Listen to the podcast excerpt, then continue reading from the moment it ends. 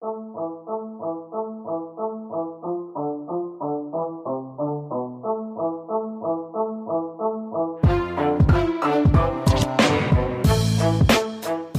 Hypebeast Radio, I'm Jeff Staple, and this is The Business of Hype, a show about creative entrepreneurs, brand builders, innovators, and the realities behind the dreams they've built.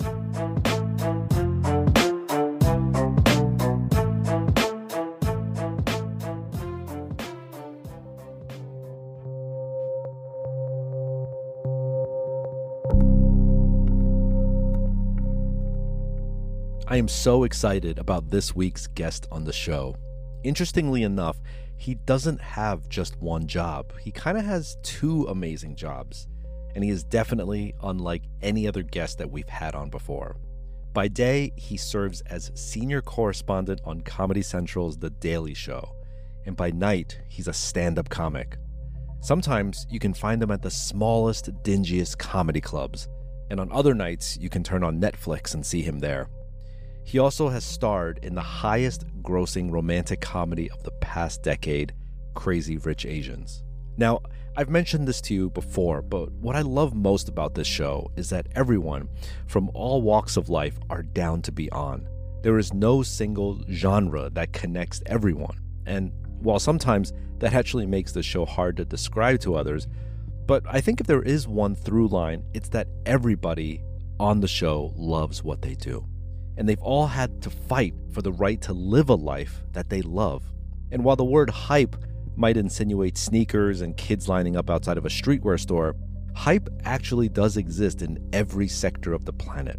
Our guest this week is a prime example of someone who's navigated his way through it all, building a massive fan base along the way while maintaining the highest level of respect in his craft. He also discusses how his very multicultural background helped to form who he is today. Originally from Malaysia, he grew up in Singapore but obtained a law degree from Australia, only to end up working as a struggling comic in New York City. His sets are filled with extreme fervor, where no topic is left unturned, from racism and consumerism to political discourse to immigration. But through his impassioned speeches, he always manages to give us a fresh perspective as an astute observer of culture. And he is also a key figure in paving the way for more people of color to be able to tell their stories. So get ready, pull up a chair, get some popcorn, as I am about to get very serious with a very funny man. Ladies and gentlemen, comedian Ronnie Chieng.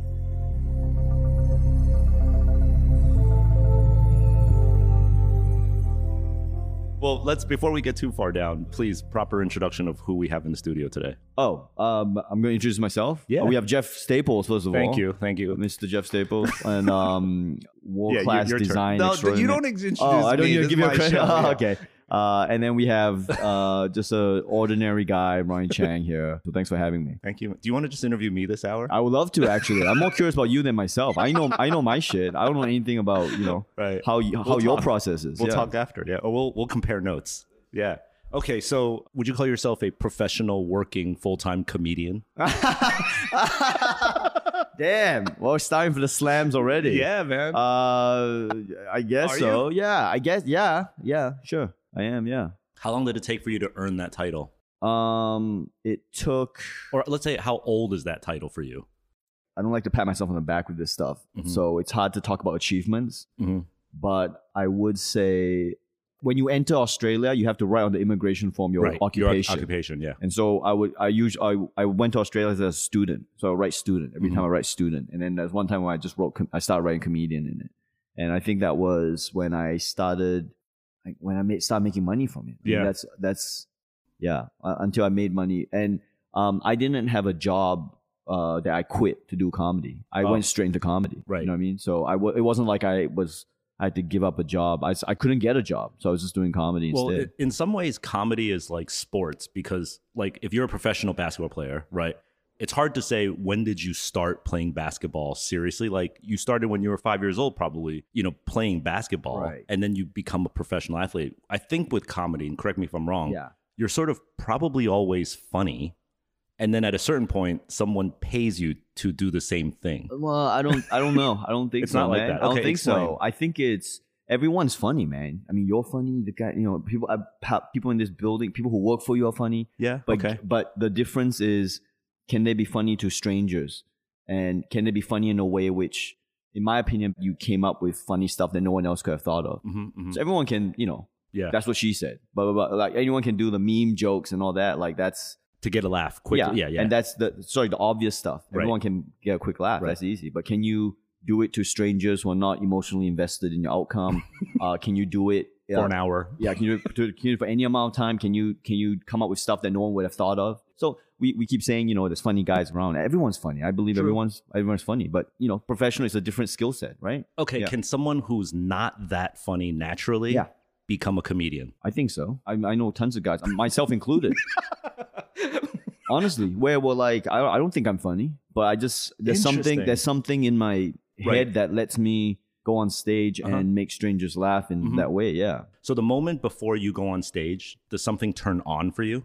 Uh, yeah, I guess so. Yeah, I guess so. And I when you mean, step off, it turns off. You're back to Ronnie. I turn it off. But the thing is, this is where I'm a bit of a weirdo. Like guys are. This goes into etiquette a little bit because it's not just a skill thing; it's an etiquette thing. In my opinion, Mhm. the guys in the green room who are always trying to be funny in the green room Yes. were always the least funny on stage Ah. because it's like Mhm. if you're funny on stage, you let your act speak for itself. Mhm. You don't need to prove anything. You know what I mean? So I come off stage and yeah, I mean, we, you quote unquote turn off the switch or Uh-huh. you you're not on. yeah, yeah, yeah. But that's not because I'm mentally like changing persona like Daniel Day Lewis. It's Mhm. just because I don't feel I have anything to prove. I said everything I want to say on stage. yeah, You know, I, don't have to come off stage and like prove again to these people that I'm funny. Like I do that professionally. right, right. And I'm in work mode or whatever it is. So so I don't like come off and like keep the jokes going. Cause Yeah. let me tell you something, that dude is annoying.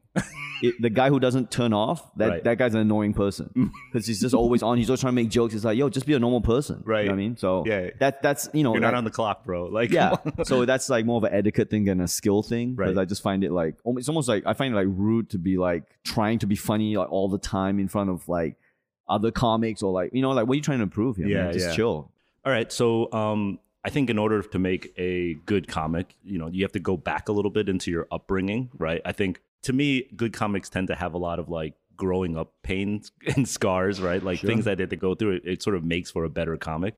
Um, so let's go back a little bit. You have a very varied, mixed global upbringing, right? So where were you born first? Uh, I was born in Johor Bahru, Malaysia. Okay. You're born in. Malaysia. Yeah. Okay. And how long did you live there for? Uh, I was there till I was about two and a half or three years old, and then my my parents were already in uh, Manchester, New Hampshire. They went there for college, Oh, okay. so uh, they went to college very late in life. Mhm. They had two kids, and then they went to America for college. Okay. So from Malaysia, they went to uh, New Hampshire. New Hampshire, Manchester, New Hampshire, and then they only took me there when I was two and a half Mhm. because they thought I was too young to go, and they didn't have the money, quite frankly, Mhm. To support like a family and go to college. They were just self-supporting themselves. Okay. So they brought me there to New, Manchester, New Hampshire, and then uh, I stayed. I lived in Manchester, New Hampshire till I was about seven or eight, so about four years, And then four or five years, Yeah. and then we moved back to Malaysia. okay. And then this is where it gets weird for Americans because I moved back to Malaysia, but I went to school in Singapore. And Singapore and Malaysia is just it's just a bridge. It's just a causeway. So it's like it's like New Jersey, Manhattan. Mm-hmm. So I would wake up in Malaysia, I take the bus to Singapore, go to school, and then take the bus back. Correct me if I'm wrong. I could be off, but did Singapore used to be Malaysia? Yeah, yeah. Okay, and Yeah. then like someone made Singapore recently, right? Uh, in 1965, they broke off from Malaysia. They were actually kicked out of the Malaysian Federation. Okay. So it's almost like saying, um, New York, Manhattan kicked out. wanted to be its own country. oh no, they got kicked out. Singapore got kicked out. Yeah, Okay. they got kicked out against their will, and then they made it. and then they They kicked made it work. Yeah, they kicked world ass. Yeah, yeah, in like 40 years. yeah. The typical underdogs, you know, like start from the bottom literally, Right. and then they manage to have like one of the highest GDPs or whatever, you know. yeah. Um. So yeah. So you went to Singapore. yeah, I went to Singapore for school, and then we eventually moved to Singapore. Mhm. So I was doing, you know, I was doing the commute, and then we eventually just moved to Singapore. So I lived in Singapore for like ten years. Okay. And this is now like high schoolish. Yeah. Okay. Yeah. So this is from I was in Singapore from seven till eighteen. Okay. Yeah, I went to Australia for law school. Okay. So I lived in Australia. Why'd you pick years. Australia? Uh, it was undergraduate law, so Uh-huh. it was more cost effective, and my sister was already there. It was closer to Singapore. Um, Yeah. So just path of least resistance, quite honestly, Mhm. because the U.S. colleges wanted like essays and all this shit, and then Australian colleges were like just whatever, just Right. come, and then so I just went there. yeah. And it was Melbourne. Melbourne, Melbourne, Yeah. University of Melbourne, yeah.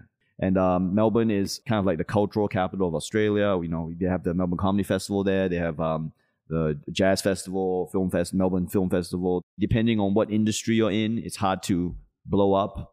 You know, as much like uh, entertainment industry is a little Mhm. small there. Yeah. I think, Yeah. even though it's the biggest. You know, it's one of the capital cities in Australia Mhm. um, the way they make movies. Um, just for me, if you're in entertainment in Australia, it's a little tough because in Australia, I think they skew very old. Uh huh. Uh, I mean, you know design more than me, so I, I I'm curious to know what you think about their design stuff. But but in terms of storytelling, hmm they skew very old. So it's a bunch of old people Yeah. trying to tell stories for old people, Uh huh. or even worse, old people trying to tell stories for young people. Right. So I'm in the storytelling business. So for me, that doesn't jive very well. Right, You know, right. like um, uh, they don't have as much. They just have a smaller market. That's all in Mhm. Australia. You Did know? you start stand up in Aus- Yeah. in okay? Yeah, yeah. Did you already find it to be like you saw hur- hurdles coming up on the no, horizon? I, I actually saw a lot of opportunity. You know, my my mindset going in was always like, I I never had a chip on my shoulder with race. I always was like, I'm just gonna try to you know make jokes and. Mhm. You know, I hope that people wanted to hear from me, and I actually had a good response in Melbourne. Like Australia was always really good to me. They Yeah. always, I, I built a fan base. You know, like I, I was touring theaters three years into doing comedy, Okay. And I, w- I would have kept going there. You know, I Uh-huh. just came here for to do the Daily Show, but Right. I was, you know, I was I was still Happy and- doing my thing. Yeah. Right. Right. Um. Yeah, but the and I tried to make a TV show there, and I did make a TV show there, and there's Mhm. just a lot of clashes with you know cultural Mm. clashes in terms of like what I think the marketing should have been. Uh, just to put it very simply, like I think that you can market comedy in a very savvy, sophisticated way, Yeah. the way we do it in America. And in Australia, it's still very much like you know you you better be putting in your thumbs up and giving a big cheesy smile. When Right. you, although- otherwise, how how do we know that it's not? You're com- funny. Yeah. yeah. how do we know that this is comedy? if you if you show Atlanta Uh huh. that the marketing from Atlanta in Yeah. Australia, they'll be like, who the fuck would watch Right. this? Is this a horror movie? Yeah. Like- yeah, but for us, we're like, like I feel that cool advertising raises more questions than answers. yeah. Yeah. you know, and so for me, I I, I was trying to play it more subtle and sophisticated, Mhm. and for them, it's very like if you're not white, just even if you're white, just make it tell us what it is. Yeah. it's it, it's it's Do it the standard. yeah, way. do it the standard way. Don't don't try to reinvent the wheel here. We're not, you know. So that's I, I had a lot of clashes with that. But you went to Australia for law. Like, I don't understand the transition from law to comedy. Oh, um, it was just I just thought it was uh, something I could do. I just wanted to try it. Really? That's what happened. Yeah, I you just, went to open mics and tried? I, I did a university campus comedy competition. Uh-huh. That was my first gig, and then I just thought I could do it. I Mm-hmm. just felt like oh, I want. I feel like I could do this. Let me just confirm it. And then the, I, I I won that competition, and then Wait, did friends tell you, Yo, Ronnie, you're funny? no no no. In fact, they told me not to do it. yeah, my best friends they were like, "Yo, don't do it. You're gonna embarrass yourself." How did you practice for that? Uh, that's a great question. The first f- first ever gig, I just was in my own head trying to. I wrote some jokes. I thought they would work, and I didn't have the benefit of any stage time to practice it. So I just tried it out in front of like one or two friends. I ran in my head a lot, you know, just over and over again. I kept run, running it in my head. Yeah. How long was that set? Uh, it was a five minute set, and I think I wrote it. It took me two weeks to write it. Yeah, yeah, And, you had it memorized like to yeah, the T. yeah, yeah, yeah, Yeah. yeah, And but I was very green. It was my first time going on stage, so Right. I didn't know. And you won it. yeah, I won that competition, and you know, nothing like I th- I thought it was cool, but whatever, right? Then Uh-huh. the, immediately I wanted to go do it again, but I wanted to do it to strangers because at the competition is a lot of students School and for- yeah. friends, and I was like, from that moment on, I was like, I never want to have friends to come and watch me ever again because I just wanted to do it to strangers. So Uh-huh. I just hit the open mic yeah. in in Australia, and because it's a smaller market in Australia, like if you, I was doing one gig a month hmm and I was like, oh my god, I'm I'm like comic, I'm I'm actually Yeah. doing comedy here. Yeah. And then, uh, you know, for me, one gig a month was like a lot, Mhm. and then it became in Australia, you can do like you could do like three a week Mhm. in Melbourne. Um, but you wouldn't be able to do that every single week. You know what I mean? You would do like you could do two, and then maybe you skip a week, and then Mhm. next week you go two. In New York, you can do you can do like ten every night. Mhm. Like if you hit it hard, you can do 10. If you take it easy, you could do 5. You can hit any, you know what I mean? You're saying in Melbourne you would just be repeating the same places after a while. Is that Oh, why yeah, you can't no. do it that much? no, no, it's just because there's not enough people running rooms. Oh, so, right, right. Yeah. Oh, yeah, and you're repeating stuff as Yeah. well. So you can't, you know, you can't You do see like the same guy in the audience. right, right, week, right. There's stuff like that, but it's also just there's only you know there's one comedy club in in Melbourne uh, city now. There used to be two.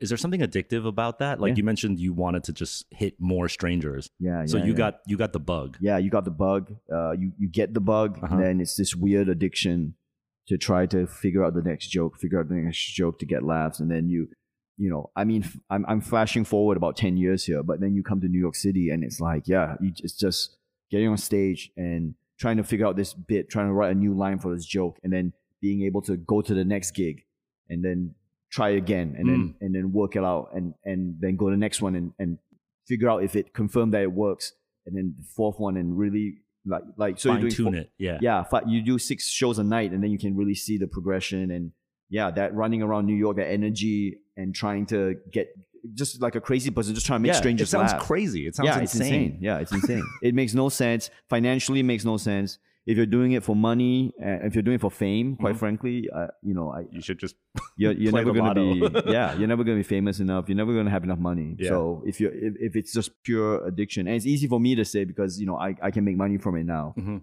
but I wish I could tell myself back then like you know if if you're doing it for if you can't find joy in this yeah. then there's no point doing because this it's, it doesn't make any financial sense because you're if you're if you're a successful comic Mhm. the first thing to go is usually stand up Yeah. because the movies and the TV show makes way more money Right. so Right. so you have to be doing it for love of the game yeah. Yeah. you know, to really get good at it and to what go out every weekend. Like I'm, Mm-hmm. I'm, I gotta go San Francisco tonight to go do you know a college gig. Mhm. Like to travel on the road like that. Yeah. you have to love it, man, Right. You know, I was going to ask you with those early Melbourne comedy clubs, Yeah. how much were you making in those nights? uh, I can't remember. Probably zero or like you know twenty bucks or something. Really? whatever- yeah, whatever it was. Yeah, but and then it- you would go back to law school during the daytime.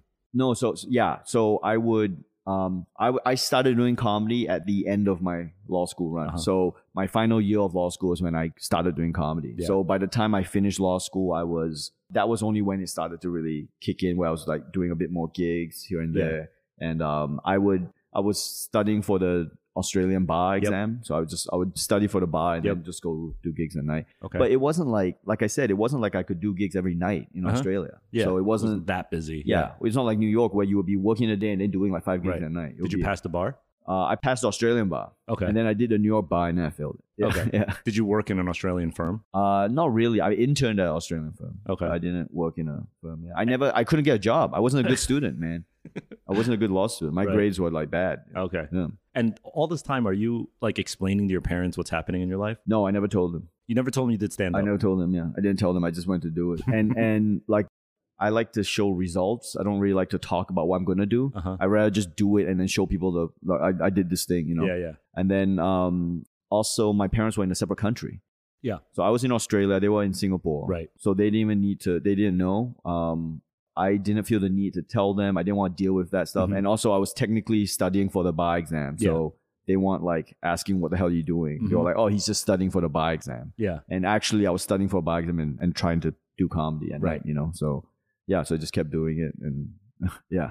Okay, so how do you transition out of Australia? How do you because a lot of people that I know who live there, it's like it's very geographically far away, but also like it's an island. It's like a big island, but like how did you jump ship off that island to the mainland? And why New York? Uh, it was just a Daily Show. I got hired on a Daily Show. I actually out of Australia, you yeah. like so what happened was I just did a show with uh, Trevor Noah in Mhm. 2013 at Just for Laughs in Montreal, and um, we I guess I had a good set. He really liked it, and then we didn't speak for two years, Mhm. and then and two years later I get this uh, request to audition for a Daily Show, okay. and I suspect it was him. Yeah. And um, you know, afterwards I confirmed that he was the guy. He he just championed me onto Uh-huh. the show. Yeah, Oh, cool. Because he wanted a Asian voice on the show. He felt it was important, Mhm. and I'm lucky. I'm the guy he chose. But um, he, you know, he could have chose much funnier people or people he was closer to. Mhm. But he just really wanted me on the show, and he also he didn't have to do that, man. Yeah. Because he doesn't need to give a platform. He doesn't owe Asian people anything. You know what I mean? But he Yeah. was like adamant, like, no, we need someone to represent fucking, you know, a billion people on this planet. Yeah. So you know, How did you audition via the- a webcast or something? uh, he we the first round of audition was you self tape, you write your own Daily Show segment, and then you perform an existing Daily Show segment that they send you. okay. And then the second round is same thing. hmm Uh, you do another piece that they send you, and then you write another. Daily You Show write your own segment. Yeah, and then the third uh, round was you in New York. You have like a test with Trevor at the desk. So I flew to New York, and I was actually yeah, I was actually coming back from Montreal anyway. I was doing just for laughs, and Oh. then so it was. But I would have flown here just for that anyway. Yeah, you yeah, know what I mean? yeah. And then after the the in person Mm-hmm. thing, I went to Edinburgh because I was doing Edinburgh Fringe Festival. Um, I got hired there, so I went straight from. I was on tour when I got hired, so I Uh-huh. went straight from Edinburgh to New York. So I moved straight to New York City. I didn't go back home. Yeah. Wow. Well, when you did those audition things like that you submitted, was there ever a point where you're like, I'm going to stop doing comedy after a while and get Yes. a real job? Yes, I was always one foot out the door. Yeah, Yeah. I was always one foot out the door. Yeah. Was that almost like the last? Was it? Were you at the tail end of that? No, I wouldn't you say still so. had some. Okay. I still had some left because I was actually going okay in Australia. Uh huh. I just had one foot out the door because I kept feeling like this can't be a real job, right? Right. But you know, I, I have to stop eventually, right? So I just had one foot out the door, and then when the Daily Show thing happened, it was very much a confirmation of like, yeah, yeah, you can, you know, you have a chance here, you have a shot here.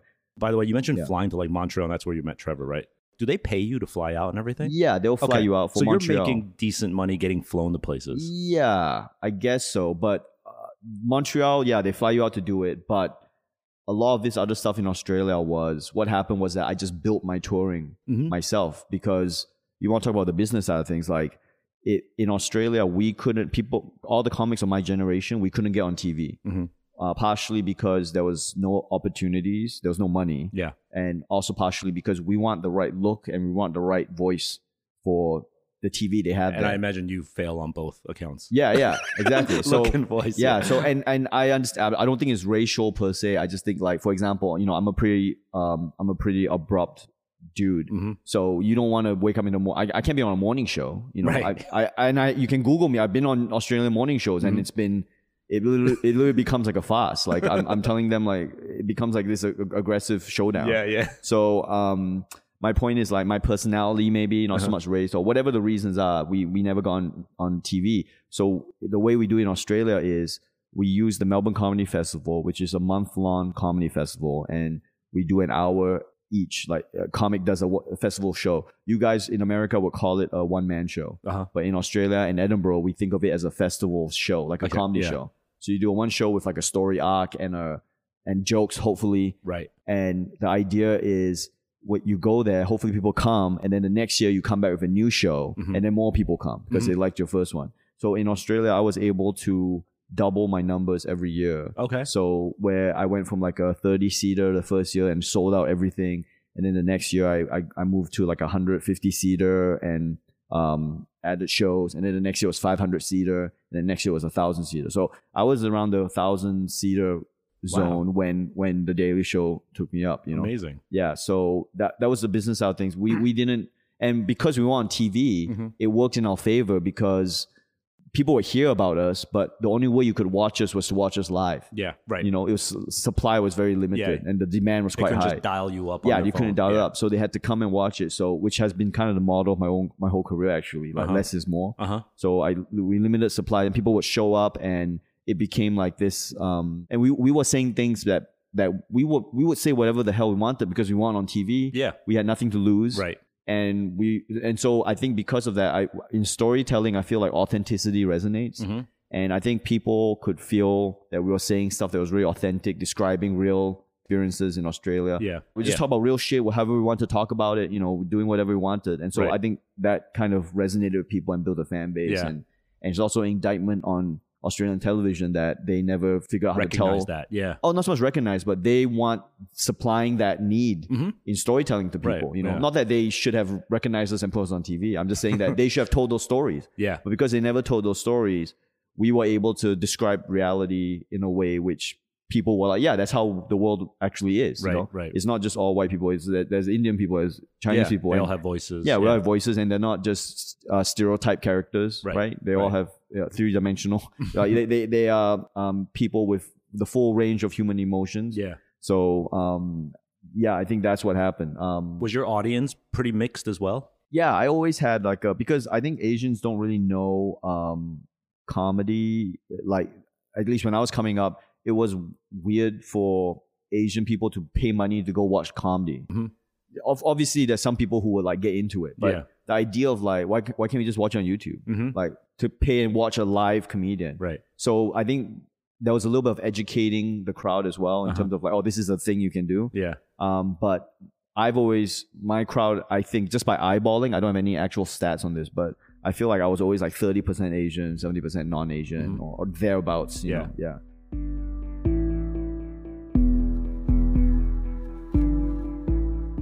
Now, let me recap for a moment some of the risks that Ronnie took here. A law student turned comedian. I mean, who does that?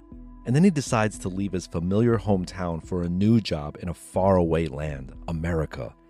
All with the pressure of not only disappointing his Asian parents, but also being the face for Asians all around the world on one of the most popular TV shows around. Wow, that is a lot to take in. And to be honest, it's not even the point I'm trying to make here. There was a pivotal point in his career where he realized he couldn't make it on Australian TV, whether it was his look or his voice. And so rather than trying to fit into the mold there, he found a platform where he could completely be himself. In his case, it was the Melbourne Comedy Festival. As Ronnie states himself, quote, authenticity resonates. He used comedy as a way to tell stories unapologetically, and by doing so, he eventually found a small but loyal group of people who identified with him. Ronnie says something important here that, quote, Australian TV wasn't supplying that need and they should have told those stories. Ronnie noticed there was a void and he found the perfect opportunity to fill it. Now, Ronnie's industry is a bit different than my world of design, but there's actually a lot of similarities. How many times have you been tired of another store or brand, or you were sick of seeing collaborations handled the same way over and over again? It's easy to fall into the same old, same old. And when it comes to comedy and the entertainment world, archaic formulas rule the system and can often box you into common narratives that those in power want you to see. As Kerby Jean-Raymond from Pyer Moss said on a previous episode, some people want to just check that box. And even while this narrative may be changing now, it can still be a tough fight. But by being authentically himself, Ronnie not only became relatable, but also opened doors to more opportunity. For Ronnie, there was never the slightest temptation to censor himself, to tone it down, or give in to another stereotype. It was never about being the best Asian comic, but always about being the best comic, period.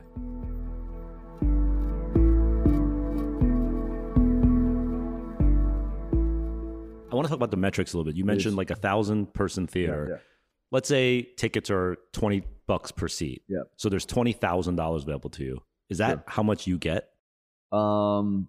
Or do you, like, yeah, how do you, Okay. Yeah. So twenty dollar tickets. Uh, a thousand people. What will happen is, are you talking about America or Australia? Because America, you'll get less of a cut. Oh, In- okay. In, Australia, you'll get a little bit more. Describe Australia first. Uh, Australia would be because in Australia we only have one dude. It's he's the agent, manager, tour man. He's one dude. We pay one dude commission. Okay. that's it. But in Okay. America, you basically make about fifty percent okay. After all your expenses. after after expense after commission and tax. Uh huh. You make about fifty cents on the dollar. Yeah.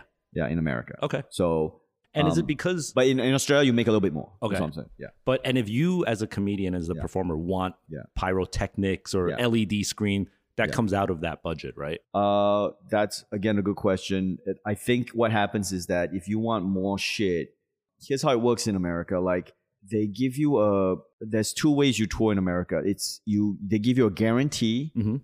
or you do a. Uh, they call it four walling. Four walls. Four walling. mean, okay. means you just buy the four walls. Like you Uh-huh. rent the venue, you do whatever you how you, you got to do whatever you yeah, want. in and there. so when you give a guarantee, it's usually a guarantee or eighty five percent of the uh, gates, whichever's higher, the guarantee or the uh, if you sell it out, 80% of the eighty percent of the ticket yeah. sales. Yeah. So the manager will take the guar- the commission on the guarantee Mhm. or the eighty percent of the sales. But I can't remember if you want to add costs. I Mhm. can't remember what happens then. Mhm. Yeah, I think it's um damn, I should know the business side of this a little bit better actually. um because I've never had to have pyrotechnics, so I never had that conversation. But presumably they would these guys are your business partners. So you should be able to tell them, "Hey, I want to do this for the show." And they'll go, "Okay, this is a cost." Mhm. And therefore, we're going to commission after the cost. Yeah. They should be taking, in my opinion, they should be taking the um, after cost Mhm. commission. Yeah. yeah, yeah. Before you took the Daily Show, were you living decently at this point? Like, were you?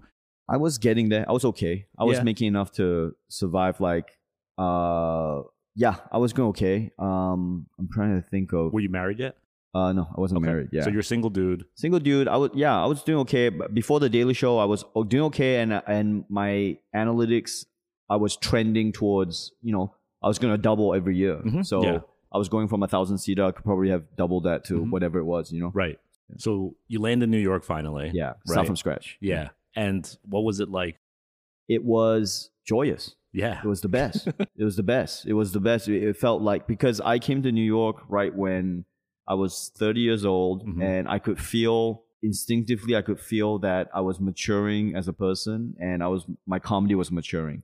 But my act was still in the in, in stuck in the twen- in my 20s because it was jokes I wrote in my 20s. Right. So I could feel like the next that like the next hour I write, if I can figure it out, I think it's, I'm gonna be a better comic. You Mhm. know, like if I can get to the light at the end of this tunnel, Yeah. um, I think I'll be a better comic. And I Mhm. just need to get there because I was still doing older jokes and like jokes from Australia and jokes from when I was in my 20s. And it wasn't really connecting with me anymore, you know? Yeah. Um, and it was creatively reinvigorating to come to New York and perform to people who had no idea who I was Word. and and um, have so many gigs a night. Yeah. And I remember being truly in the moment, feeling really happy being on stage in New York City. I was Uh-huh. like, oh man, this is the best. And that was actually when I was like, oh, I can actually do this, you know, without- Professional, prof- like professionally and not when feel you like landed, did you just hit the clubs like right away? No, I didn't. Oh, really? because I landed from I was on tour when I landed. Yeah. So I had done I was I did Australia and I did Edinburgh and I did London. I did ev I was doing an hour every day. So I Mhm. was like burned out. Mhm. So I was actually happy to work in the office for the first time. yeah. Which is what the Daily Show was. Right. And also we were just starting the show and I felt like I really needed to focus all my attention on it. Yeah, to, for sure. To figure out Do this good job, there. and- Yeah. yeah, and then by by so that was September, Uh-huh. and then by December I was hitting the clubs. So three months. It took Right. me about three months to, and and you know you have to you can't just hit the clubs in New York. It's like a hierarchy here. It's like you know you have to like go kiss the ring. You have to like make your You're face. nobody. Yeah, first, so you have to like build the network and contacts and get get people to trust you. And Uh-huh. the Daily Show is great because it gets your foot in the door. Yeah. But then if you deliver, you know, people want offer you more gigs. You know, Mhm, so it was a lot of like rebuilding the network of of, yeah. of uh, your street cred. Right. know? So Yeah. at the Daily Show, how much of it is writing?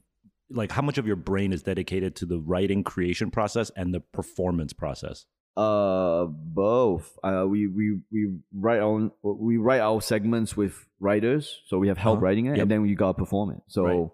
So, it- but we generally at the Daily Show, we uh, correspondents write for themselves. So I'm Mhm. not like writing for other people or the Trevor. I'm writing for myself. And yeah. how much in advance before you write and conceive to the you're going up on No, front of the yeah, camera? it's what we start at 11 a.m. and then we're filming at 6 p.m. Yeah. every day? Yeah, yeah.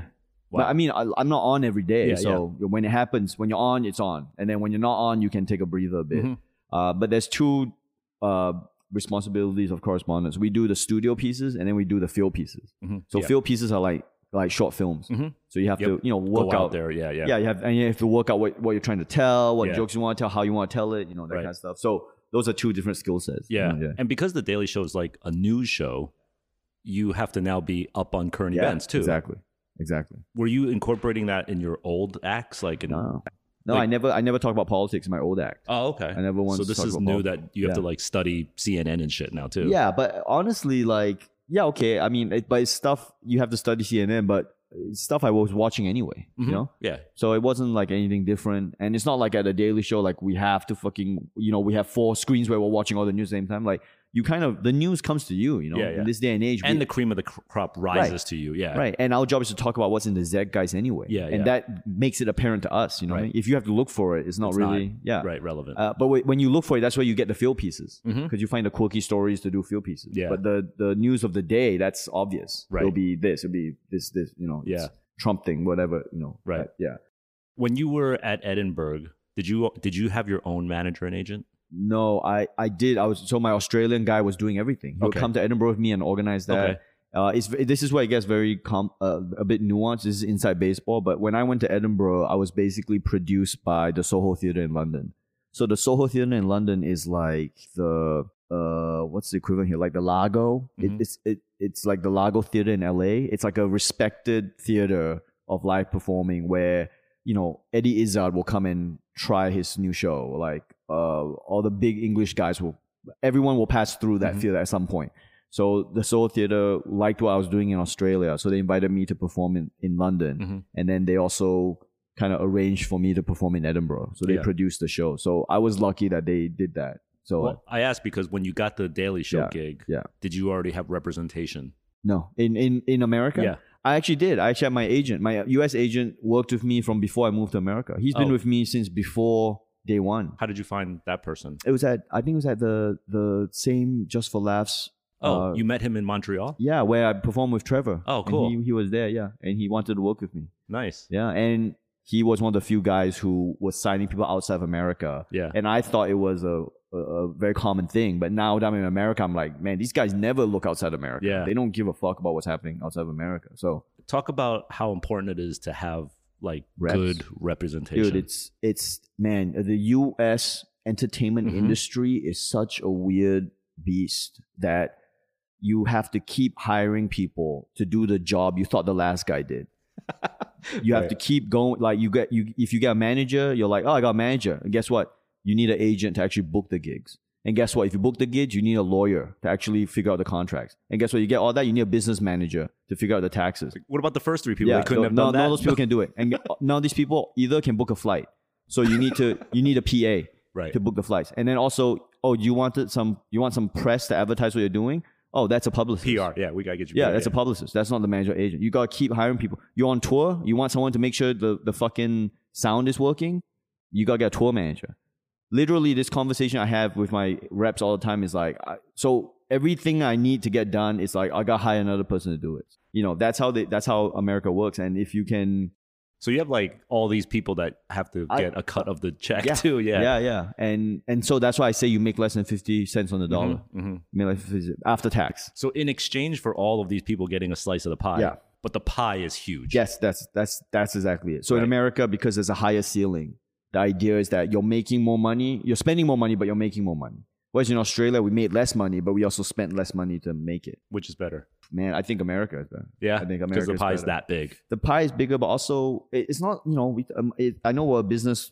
This is a business podcast. So we're talking a lot about money here, but it's you know, for me, it's the it's the platform for storytelling. It's Mhm. better here. You know, Mhm. they've got more resources here, the bigger market. Yeah. They tell very contemporary stories. They're Mhm. very cutting edge here Right. storytelling. you know. Right. So for me, that's what it is. The energy here is just better to. Yeah.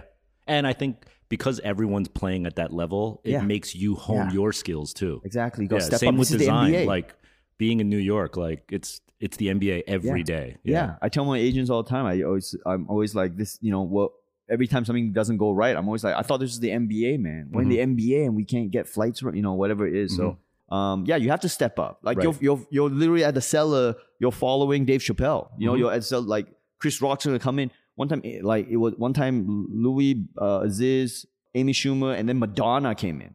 You gotta follow that. So you have to step up. You know, like Right. you have to be able to uh, deliver. So Yeah. yeah, um, the business side of things, I would say, um, it's very easy to hate on reps in Hollywood Mhm. because uh, because we're all frustrated artists, and it's very easy to take out our frustrations on these people who promise to help us. Yeah. But the truth is that uh, no one has the answers. Uh-huh. So these fucking people don't have the answers either. If they had the answers, man, they would just execute on the algorithm Yeah. but they don't. They're trying to figure it out, right? Yeah. The the other problem with Hollywood is that Hollywood is very aspirational. Mhm. So it deals in storytelling and uh, and dreams, Yeah. right? Like this is what we could do. This is what we could do. It's very aspirational. And if you go into Hollywood like I did, and I have I told I have to tone myself down when I do this. We're going to Hollywood, going like, what are we gonna do? What is re- like results and what are the results and how are we gonna get there? And stop telling me that you like this or that. Just how we how are we gonna make this thing? Yeah, Like actually make it. Step one, let's make this thing. Mhm. If you get too real with them, you you you actually collapse the whole industry into its own asshole because they they deal in aspirations. Yeah. and so you can't expect them to be too honest. Interesting. You cannot you can't actually go like, yo, just give it to me straight. uh-huh. Give it to me straight. Right. Can we can you know can I be in this movie? Mhm. Because if they give it to you straight, the answer is yo, you're not famous enough. You're not talented enough to overcome Mhm. the lack of fame. So no. And then when when they say that, then it becomes then why are we why are you hiring me for? Yeah. As in what what what what if I if I'm the manager, I said that to you, Right. It becomes like Why are we working together? why are we working together? Then the whole industry falls into its own Right. asshole. So you need to Yeah. to have the smoke and mirrors is necessary. yeah, you need to understand that these guys Mm. are, you know, uh, that's where they're, They're coming dream from. makers. That's yeah, what they're is. dream makers. But on the on the flip side, if I'm a manager, it's important for me to make you believe that dream so that you can become better too. yes, depending on the client. So in my case, it's like I I I like my reps a lot because they are rel- they are very honest with me by Hollywood standards. They always give it to me straight, and they understand my personality. Yeah. And I'm like, you just just tell me no, and I can take it, man. I mean, I'll be disappointed, but I'm not gonna be angry at you guys. Yeah, yeah. You're just, just, give it to me straight, Yeah, you know. yeah. And so they they that's why you know I like my reps a lot. They kind of match my personality a bit. They they, they without being rude, they Right. always kind of give it to me pretty straight. Mhm. But some people don't can't like you said. Some people can't hear it straight. They Yeah. need the they need the fucking yeah. You're the best yeah. man. You're you know. And we all have we're all we're all different. You know. Yeah. I mean, if you're all creatives aside, right? Yeah. Like every profession, I think we want to be judged on our product and our performance only. But in Hollywood in Yes. particular, it's a lot of who you know. It's not who's the best. sure. It's if you if you know A, Sure. B, and C, you're getting that gig. Sure. And uh, Jon Chu told me, the director of Crazy Rich Asians, Yeah. he said that navigating the politics is part of the art Mm. at that level. If you want to make art at that level, you have to understand that navigating the politics of it is part of the art. Yes, it's And- part of the craft. Yeah, and you can't say I don't want to give I don't I don't want to care about this politics and all this stuff. I just want to make the art because Right. that's you know Good luck to you. good luck to you because you can't do it. So he kind of helped me understand that as well. And so I, you know, and yeah, so I give my reps. I, I think I I don't know. You have to talk to them and what they think about me, but I think like I try to be understanding of that stuff as well, you know, and Yeah. not give them such a hard time. And Right. you know, it's easier to just take the stuff out on them. But Yeah. um, I think good reps. What's funny in America is that nothing will happen, nothing will happen, nothing will happen, and then when shit starts happening, without the reps, you can't complete that that like last ten percent. You need the reps to come in and Uh-huh. and do the mafia thing and figure it out. Right?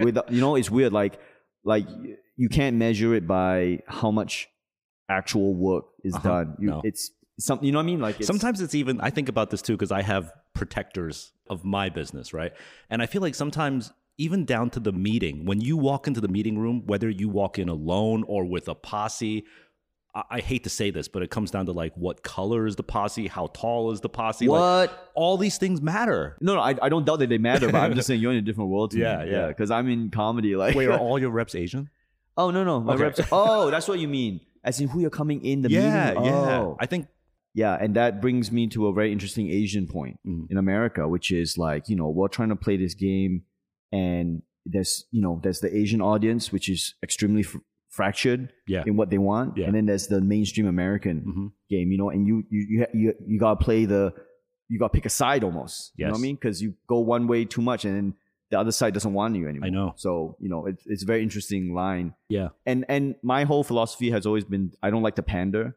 so I'm not looking to get everybody. Mhm. I just want to just do the comedy I like, and hopefully people get on board, and hopefully Mm-hmm. I'm saying the things I want to say. yeah You know, but um, yeah, it's very interesting. I can I can see that happening because I'm in between worlds uh-huh with that stuff. I see the YouTube Asian guys, yeah you know, killing it, and Yep. then I see the mainstream Hollywood, and those are, the worlds are like, it's freaking you know Yeah. like different universes. yep totally You know, I've been lucky to kind of be in both sides a Yeah. lot. You know, so I did my hit in both sides, so I can kind of get a gauge on like. you do ride that line really well i feel oh, thanks, man. Yeah, But I also feel like the, the reason why it's so hard to ride that line is because society is like trying to w- ride a wave. It's always changing. Like, you know, how pro Asian or Mm. pro your people you can be versus how mainstream you could be Mm. probably changes like on a weekly basis at this point. You know what I mean? Like Sure. things you said on the Netflix show, you might have not said like a couple years back, but it Mm. was okay to say it in this environment that we're in. I can I can agree with that. Yeah, Yeah. yeah, yeah.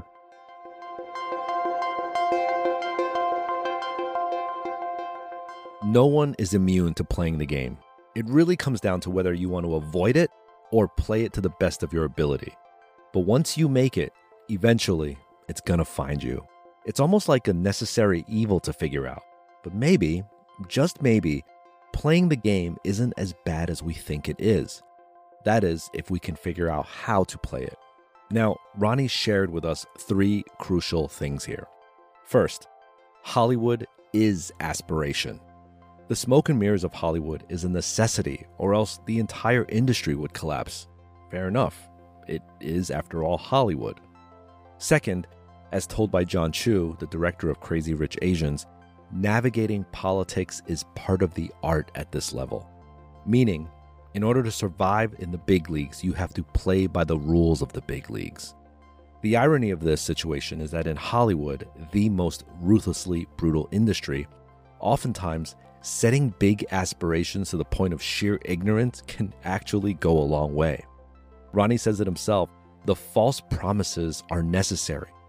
It's almost like the false promises are what fuels the industry's economy. Everyone has to want to buy into the dream. And Ronnie's third point is he doesn't pander. It's almost as if he's lucid dreaming and watching the game unfold while he himself is playing in it. He's willingly dipping his feet wet, but careful not to completely dive into the deep end. Ronnie says it himself he doesn't have to get everyone, he doesn't care. He's aware that there is no way to win everyone over. He could either try his best to appease the fractured audience or continue doing what is true to himself, even at the risk of losing some people. Because after all is said and done, the only person he has to report to is the person staring back at him in the mirror. And by the way, the same goes for me, and the same goes for you.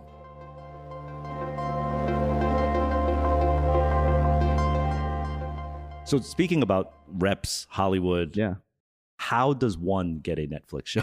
Oh, um, How did that come about? Uh, you quite honestly, Mhm. I don't know. Uh, That's again a million dollar question. If if we knew we could just you know do that, Do that then get- every week. but basically, in my opinion, it Mhm. comes down to you need to get enough momentum around you so that people know your name. Yeah. That this guy's doing some good work, and then you need to invite them to come to a show, like a see the one hour, Mhm. if they don't know who you are At a club. uh, wherever it is, yeah, club or Oh, theater, yeah, theater. or on tour, Mhm. and then hope that they actually show up. And then if they show up, uh, then hope that they like it enough to offer you. That's really what it is. And Was so, there a concerted effort one day you and your team sat down and said, okay, we are going to get on Netflix. Here's how we're going to do it? Um. Yes. Yes and no. Like it was a goal, but Uh-huh. like there's no like again, there's no way to actually execute on that. You know, other than Hope. yeah, no, other than other than knowing the decision makers and then making them aware Uh-huh. that you want to make a Netflix special, Mhm. and then making it kind of easy for them to actually watch it, Mhm. and then hope that they like it. Right. That's that's that, that would be the plan, in Yeah. my opinion. Yeah. The stuff you can control, you try to control, and then Did all those things happen? You arranged for the, the Yeah, them to come, they came, yeah, they yeah, liked. yeah. I mean, I already knew them from before, Okay. and um, uh, actually, what funny enough, how how small this world is. Like the guy who runs comedy at Netflix used to work at Just for Laughs, so he saw me. He invited me to Just for Laughs a few Ah. times, so he's aware of me. And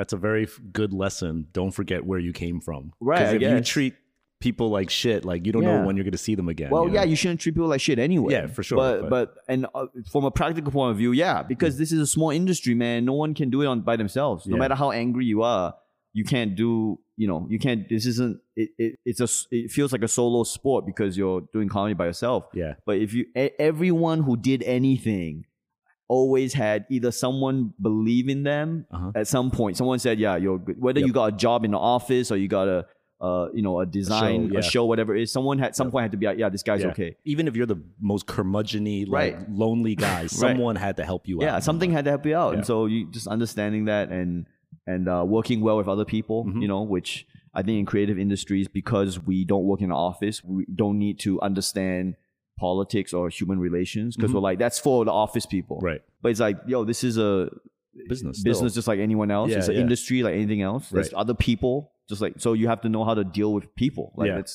you know. So uh, I think a, a lot of creative types, as performing artists, especially, kind of eschew that. Right. They're like, why is this so much politics in this? Because it's humans. It's Mhm. humans trying to do shit. Like Yeah. it's gonna. You have to know how to navigate. that. Right. Uh, so I had enough momentum, I think, where.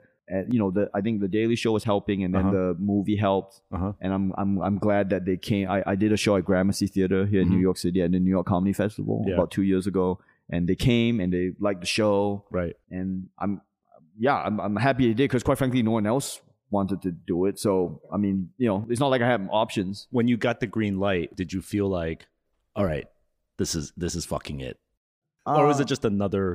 I mean, show it's for just you? another thing because, like, I, I never feel like anything is this is fucking it. I Uh-huh. always just feel everything's just like another step forward. Yeah. And I'm- yeah. I don't. Interesting. Yeah, I don't pat myself on the back with that stuff. Like, I made it. It's like, uh, what's still. End of the day, you can't come and watch me bomb. You know, I'm always trying to figure out the next joke. Like, Right. it never stops. Like, Right. it's not like. Now but after can- that came out, there had there's like a before Ronnie before and Ronnie post Netflix, right? But like for me, I'm the same dude. You know what I mean? Yeah. It's just like I, because that show, I was doing that show for two years around America. Yeah. For me, nothing has changed Mhm, personally. mhm. I'm like, I still think the thoughts I thought in that special. I was Yeah. thinking it a year ago. uh-huh. I'm still thinking it after the special release. Right. I'm, I, I think I'm glad that. Um, so internally, I'm the same. And Externally, though. I think it moved the needle a little bit. I Mm-hmm. can tell, like, um, like I did a show in Vancouver, and you know I sold out two theaters there. So I'm about to announce a national tour Mhm. on Monday. I, I feel like it moved the needle a little bit right. culturally. It but- did. Oh, I hope so. There, yeah, I hope so. Like there Yeah. was for some reason like it came out when November or December. yeah, November, late November. Yeah, yeah. yeah. But for some reason, like for me anyway, and it's funny how things that go viral hit different parts, different times. But like for one week, like in January, Right. everyone was like, "You have to watch this. You have to watch this." Oh, you have to right, It was so weird. Like something clicked. Right, right. Yeah, it's hard to break. It's hard to break through all the content that's out now. you know, Yeah. So I'm glad people got behind it. I guess you have to wait for Netflix to figure out your algorithm and make it rise to your front screen. you know? like, yeah, I think they. I think I benefited from Ali Wong's algorithm. To be honest, you know what I mean. Right. Like, if you like Ali Wong, you might like this guy. Or Yeah, maybe, yeah. I don't know. I don't know what the algorithm is, but uh, yeah, I'm glad they got behind it. You Yeah. know, they pushed it. They had world class marketing. Mhm. They took my ideas on board. I told them how I wanted to market it. Mhm. I, I said I wanted this to be like a um, classic American showbiz Yeah. vibe. Uh, I want to like kind of see an Asian performer on a platform which we traditionally have never seen them, Mhm. which is this kind of classic American showbiz stuff. Yep. Uh, but I want to be saying like you know up like my sub, saying subversive things, but in this kind of classical backdrop. And Right. That's all part of the planning. Yeah. Down yeah. to your even like your attire, Yeah, yeah. Just like like keep the it way you're dressed. Yeah. Yeah, keep it classy. Talk about that. What like what is the purpose of like you're like Oh, yeah, so you're a designer. slick and tight. Yeah, Yeah. you're a designer. I've heard. Uh, so um, yeah, the idea was just um, Is it like a respect to the old school way? Yeah. Okay. yeah, of like you know we watch all these old comedian uh specials or even old comedian performers in America and just thinking like, man, what would be if there was like an Asian dude who did that stuff, you know? Mhm. And Like so- back in the Johnny Carson yeah, days. Johnny almost. Carson. Yeah, So I just wanted to kind of do that, you know, like, and then also the the music we chose, like, you know, it's very common to kind of pair hip hop with stand up comedy Mhm. nowadays. I think because both are very subversive art forms. Yep. Um, but I just felt like, you know what, I want to make something that's our own thing. Mhm. You know, I don't want to use like hip hop. Yeah. Like I don't want to use their music. I want to use and like, even the screen graphics and everything Right. was like yeah, I want to use like a, my, my our own make this our own thing. And so I chose like the Shanghai jazz thing Uh-huh. that my mom used to listen to yeah. um, Evening Primrose, and it's that was perfect because uh, stand-up comedy started in jazz rooms Uh-huh. um, and jazz clubs, Mhm. and then Shanghai jazz was from American jazz, but they made it their own, Mhm. and they had Chinese lyrics. It wasn't just a translation of songs; they just composed their own music and and, Interesting. and songs. So it was like, oh, this is perfect. Yeah, yeah. And it fits in with the classic vibe, and so you know, Right. that, that's what I was trying to do with it. Yeah. By the way, at this point, we, we didn't touch on this in a while, but your parents now. Oh yeah, yeah. What are they now like? Holy fucking shit! Uh, Are yeah. they still shocked? I mean, I guess. I mean, my my dad actually uh, passed away very unexpectedly two Christmases ago. So, um, but he, I think he he managed to come over one time to New York. He visited me once in New York. when Uh-huh. Come up to see the Daily Show, and I think he finally like kind of got it a little bit. Yeah. Um, but yeah, my my mom, like she, you know, she she's always been kind of relatively supportive, Mhm. but like always like, how does any of this work? You Yeah. know, like, yeah. Yeah. but I uh, again, I never, I never once like went to them and went like, hey, I did this, I did this. I, I just never talked about it to the point Right. where they are like, yo, why aren't you telling us any of this stuff? And I'm Uh-huh. like, because you know, you you kind of open yourself up to criticism. No Right. matter no, no matter what you show them, it's like not good enough anyway. At least if your parents are Asian. yeah, yeah. So the, literally, whatever you show them is like parents like that. When they hear from other people, it, it kind of solidifies it more. Totally. Yeah. When they hear from you, they're like, I don't care what you think. you're like, you're literally it's like you're a liar. Yeah. Right? Why would you why would I believe? Yeah, I'm gonna you- ask around. yeah, I'm gonna ask around. Like, yeah, I'm gonna ask. I, when I hear from other people, like your aunt or your aunt's friend, then I'm like, oh shit, you're doing comedy. Like, Yeah. yeah. So, you know, Have you ever been called out or criticized for some for like the racial remarks that you make? No, I don't think so. No, good. I can't. Everyone gets it. I I always wonder, like, is there is there such a thing as going too far in comedy?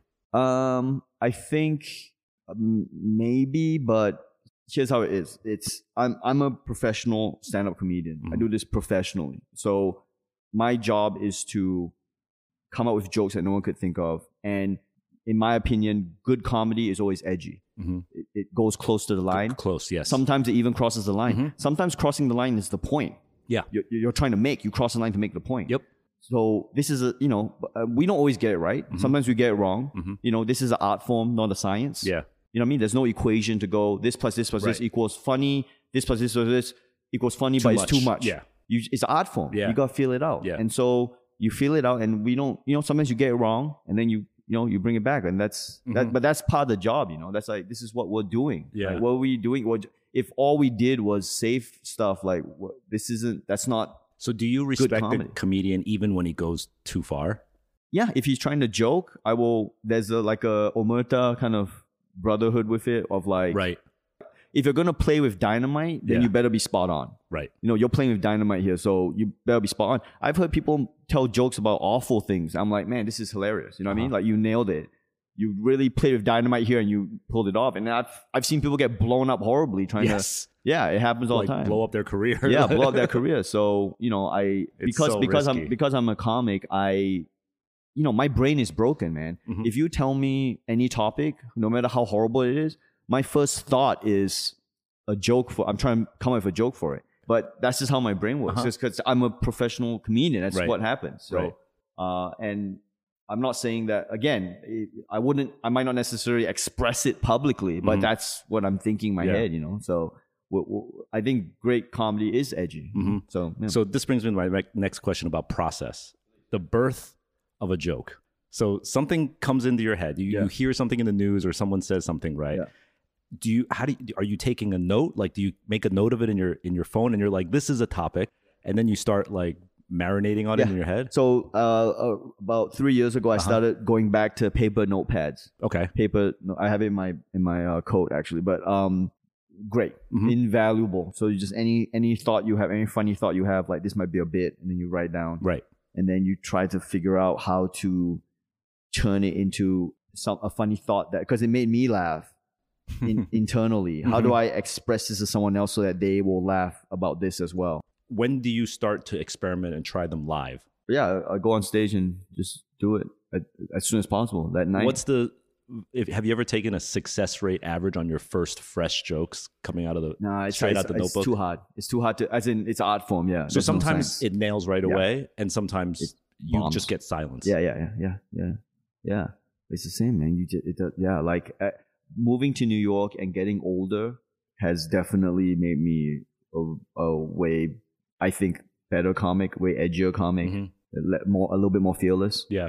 You know, and just whatever, man. Just say, it, you know, in New York, it's fun like that. You just say whatever, and then it, you know, Do you get an advantage or a handicap now because you're more famous? Like, you know, there's an expectation now if I Uh. go to a stand up club and, oh shit, Uh. Ronnie's here. Make Yeah. me laugh, motherfucker. yeah. Like I, I, I always had that pressure anyway. Um, I always had that pressure on myself Uh-huh. anyway. That you know, we have to deliver. Like I said, you're following freaking whoever. yeah. You need to be able to deliver at this level. We're in the NBA right now, so I, always, I always had that pressure anyway. Uh, now I think it's uh, people come and they like you, and so I think you actually get like like Seinfeld. If you watch Seinfeld's Comedian, Mhm. great documentary. I, I- every year I watch that documentary and I get something new out of it. Um, but Seinfeld said like, no matter who you are, they give you about thirty seconds. Mm. If you're Jerry Seinfeld, they will give you 30 seconds. But then after 30, 30 seconds, you better be. Actually- That- that's true, I think. yeah. Yeah. You know, comedy is like a really great equalizer. Like Uh-huh. that. It's like meritocracy. Yeah. Doesn't matter who your dad is. Doesn't matter what the, you know, whatever you did, what movie you're in. If you're coming on stage, Right. you know, following Dave Attell, you better bring it. Otherwise, he's gonna make you look like an idiot. Does this happen to comedians? Like, you know how musicians, when they go on, when they perform, they always want them to do like, Pharrell, do happy. Uh, you know, like, I've heard that like- happening for comedy, but I've never seen it. they're not like, do the I mean, Asians in presidency. yeah, like I've heard it anecdotally because my new show is completely different to a Netflix show. yeah, and they want to hear that maybe live. Well, that, that my opinion is it's my job to do. If you release a special, then that's it. You don't That's do it. that stuff anymore. so you're yeah. dead. You're done with those jokes. Yeah, you don't do that stuff anymore. right. It's too Um, big. I mean, everyone. Well, not just that. I just feel creatively push yourself. You know, like Mm-hmm. Yeah, you've done it. Let's next. Like, no one's gonna. You know, like that's what this is about, right? Right. Next New show. shit, yeah. But my my wife told me at the last show in Vancouver, people are like, oh, I wish he. You know, when they're walking out, they're like, oh. I wish he did the Yeah, this joke or that joke. Right. And that's always nice. But guess what? Those people they can just go watch it on Netflix. You know what I mean? But totally. yeah.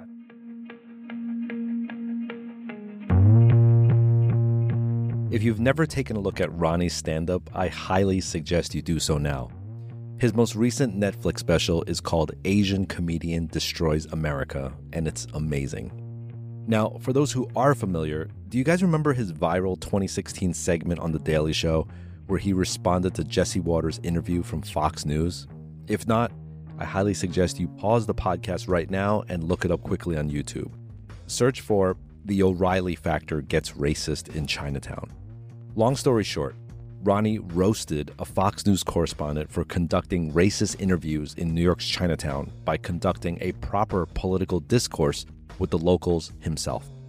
His response was filled with anger and a flurry of curse words, but the critique was tasteful and well done. Now, I remember four years ago watching this and thinking, damn, this is exactly what we need right now. A type of humor that is not only edgy, but relatable for a largely ignored part of America. Rather than finding the easy way out and piling more stereotypical jokes for a quick laugh, he managed to use humor to offer Americans a different perspective on race.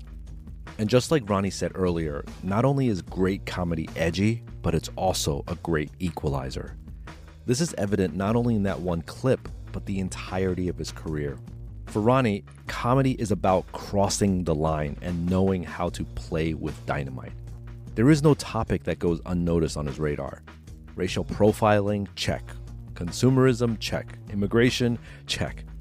Using comedy as a way to confront the ugly truths, he is literally living his life on the edge, played out for all the world to see, and he manages to do it while also empowering a deeper message. Kudos to Ronnie.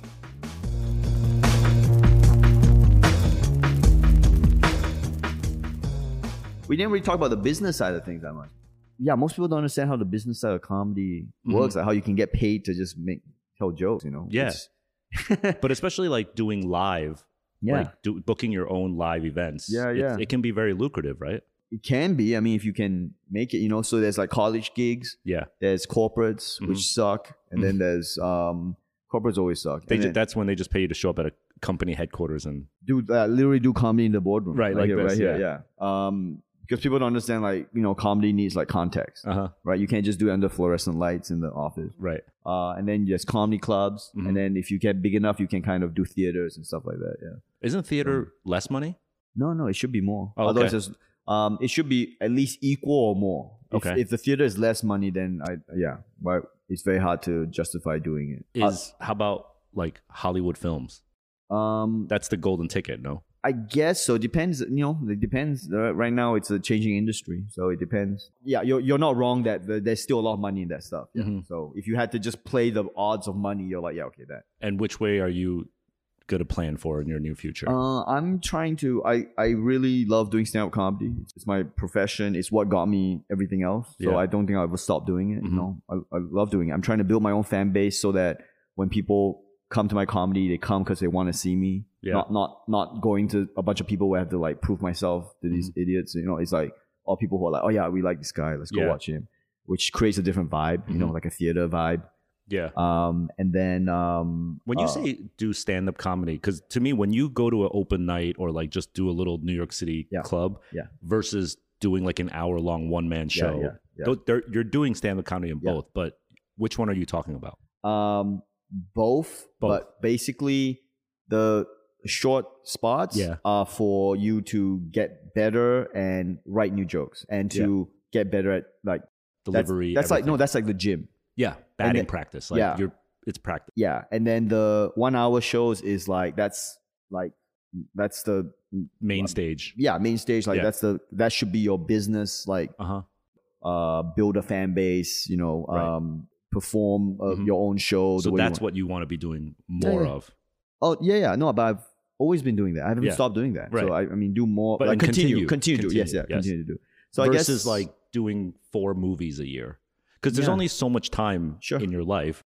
sure, sure, sure. And I would say one of the biggest disadvantages of being a comedian is the inability to um, replicate and scale. You you have to choose Sure. between five Hollywood movies, a 12 city Sure, tour, sure, right? sure, sure, sure. So which one do you think? Right. Yeah. Well, That's you just said point. you'd rather do the tour at this point. Yeah, because uh, first of all, if I'm getting four movie offers a year to do four movies, and I can actually do all four, then that, I mean, uh, I have no problems. My Yeah. life is good. You know, Right. like I'll I'll take that for, Mhm. and then I'll just tour again the next year. But Yeah. that's not happening. So Right. like with with stand up comedy, the best thing is like you can't really fire yourself. Mhm. So you always have that. You know, like yeah, it, it you always seems have you. Yeah. yeah, it seems risky when you first start out business wise. Like, Mhm. what are you doing with this, you know, um, uh, risky business that might not work out? But guess what? If you if you figure it out, it- like I can't get I can't I can't get retrenched. Yeah. you know what I mean? Like I got friends in the corporate world who can get fired, Yeah. uh, made redundant. Mhm. I I can't make myself redundant. Right. You know I mean? Unless You I own your own destiny. yeah, a little bit. You know, and it actually becomes like less risky to do Mhm. this. You're right. You know, at As some you point build it up, yeah. yeah, it becomes less risky. You, you know, in, in for stand up comics, we we essentially do a bit of everything, right? Mhm. We write our own material. Hopefully, we can appear in TV and films and stuff like that. My point is like I, I don't I will lean towards doing stand up just because I love doing it, and also it's I've got control over that. You know, Mhm. I can like plan my tour out. I can do what cities I want to do. Yeah. yeah, it's like something to. It's like a job. Like you Right. can- it's a joy to make something and know that the business side of it will be okay. Mhm. Like people will come and watch you. You just have to make something good now. Just focus on making something good. Yeah. You don't have to focus on making something good and will people come and watch it, you know? Yeah. Which is stressful for a creative. yeah, which is 90% of most people making Right. stuff now, right? And Yeah. then some of us are very lucky that we have we can we managed to break through and find a fan base. Mhm. Yeah. Any uh any mistakes along the way that like that you wish you can go back and if you had a time machine, would you like redo anything? Not really. I I probably was a bit too ab- abrupt with um, my last TV show uh, in Australia. I made a TV show in Australia, Uh-huh. and um, I probably could have managed um, relationships a bit better. But I also feel like they they let me down in a long Mhm. way. So it's like it's not like a one way Yeah. thing, you know. Maybe I could have managed it a bit better, but Mhm. um, so maybe with a TV show, yeah. Yeah. I what what is interesting to me, if you want to talk business, Mhm. is we, about branding and like positioning yourself in the Yeah. market, you know, Yep. because assume you're Asian dude, Yeah. and so you know, being an Asian guy in America, you, positioning yourself is very interesting, you know, Yeah. how you position yourself because if you go um in Asian people in America, it's always like are you trying to tell Asian stories or are you trying to say we're not Asian, we're American, stop calling us Asian? Mhm. And those are two contradictory Yep. philosophies, right? Yeah. And so trying to figure out, uh, you know, how to navigate that is one thing. Mm-hmm. It then, was it's challenging to to mute both of those and just do the craft. yeah, yeah, Yeah. it is. And and So when I started my brand, like I was deliberately hiding the fact that I was Asian because I didn't want to be judged on, yo, you make the best Right. Chinese made streetwear. Like, Right. you know, like exactly, you're the coolest Asian designer I Yeah, know. Like yeah. I didn't want to be that. yeah, yeah. Like I, just I'm the best designer, you Yeah. know. Yeah. I uh, just like I didn't want to be the best Asian comic. yeah. I just wanted to be the best comic Right. I could be. So that's an interesting thing to have to navigate that in America. Yeah. I, I recently interviewed um Ben Baller. Do you know who he is? yeah, yeah. I know. who- I know. Okay. I know of him. I okay. don't know him. Yeah. You didn't buy a piece yet from him? You no, no, the Netflix check wasn't big enough no, to get no. the chain. Hell no. That guy, he wears a Netflix check on his neck every night. I know. Um, but he said something really interesting. He said Asians need to stop being so soft. Mhm. He's like they need to own and represent basically how dope they are. And he feels like too many Asians are like timid and soft about their success. Do you agree? Uh, Do you feel like we could have more of a like a stronger voice? maybe, but I I'm also of the opinion that your work speaks for itself. Mm-hmm. So I don't, you know, I don't feel the need to, Shout. yeah, to Yeah. shout out all this stuff. I just go like, if you make good stuff, it speaks for itself. You know, I'm, I'm, but I don't know. Maybe that's me being timid. I don't know. Is that, is that tim? Is that being timid? It's Uh, being humble. I mean, look, uh, okay, sure. Like you could, I guess the culture could benefit from like a Conor McGregor type, sure. Like you know, but but even I, I think authenticity is the name of the game, and so if you're not that dude, then just don't. Yeah. that- if you are that dude, then go for it. You know, I Right. think Ben Baller is that dude. I guess. Yeah, he is. So he Colin should go for it, yeah. right, right. he should go for it. And then if you're not that dude, don't don't don't don't go for it. But I mean, maybe he's speaking to a deeper issue of like people feeling ashamed about their race, which Mm-hmm. is a sep. Maybe I don't know if it's a what he that's actually what he's trying to say. Like you know, like I remember, dude, when I first moved to America, when I first moved to Australia, and when I first moved to America, I have the benefit of being an Asian person from Asia who has been to two white people countries Mm-hmm.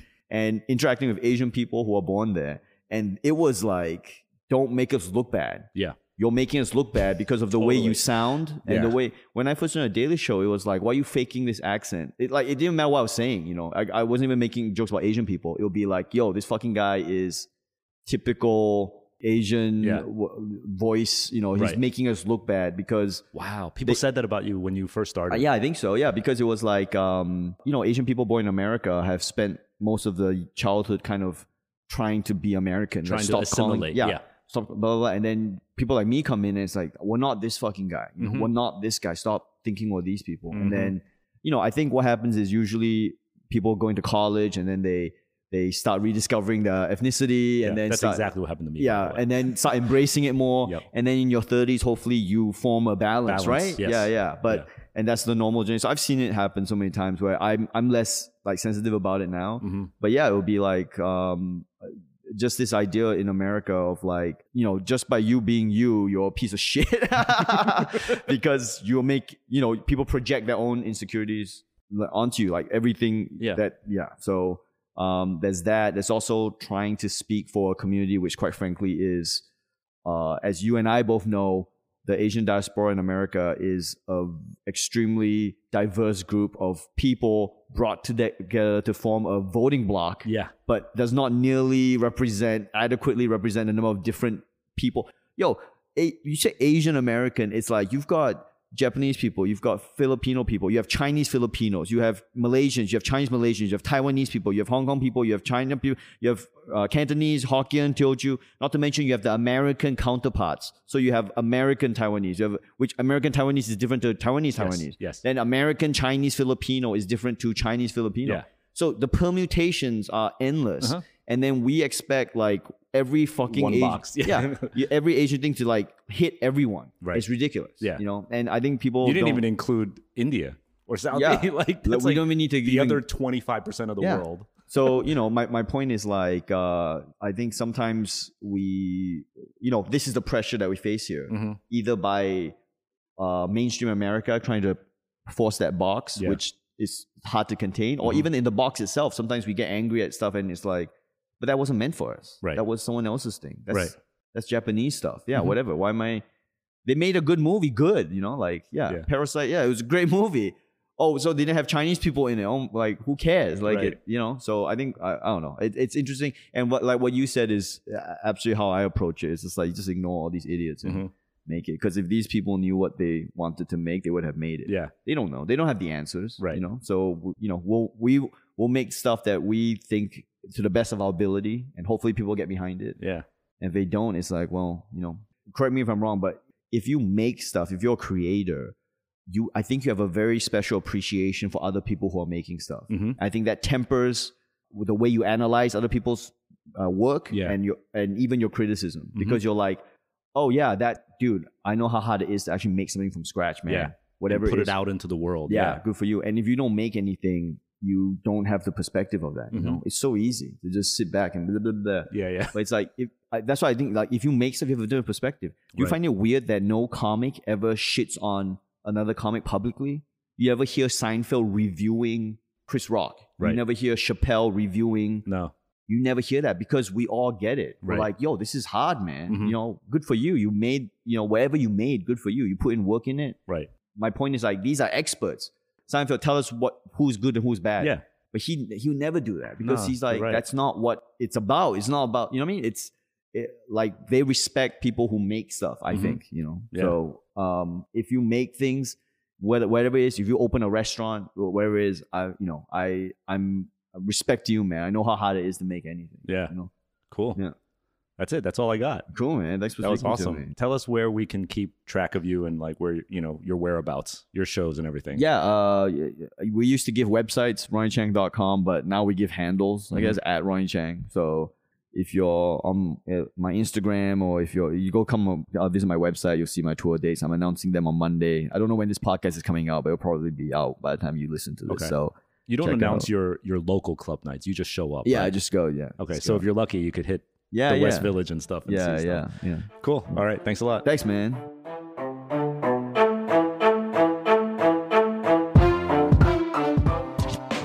Hey, thank you for listening to this hilarious chat with the comedian Ronnie Chieng.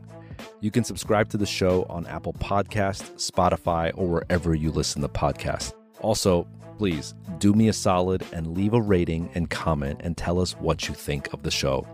We now have over 550 reviews and a five star rating. That is incredible. And also, if you have any friends interested in show business, acting, or comedy, tell them about this episode. I think they're going to appreciate it. We occasionally also answer listener questions on the show. So if you have a question, shoot it over to me on Twitter and Instagram. I'm at Jeff Staple. Our associate producer is Christina Hong. Photos for the show were taken by Ali Imam. As always, you can find out more about the show and listen to other episodes at hypebeast.com slash radio. This episode was recorded before the COVID 19 pandemic at the Staple headquarters in New York City.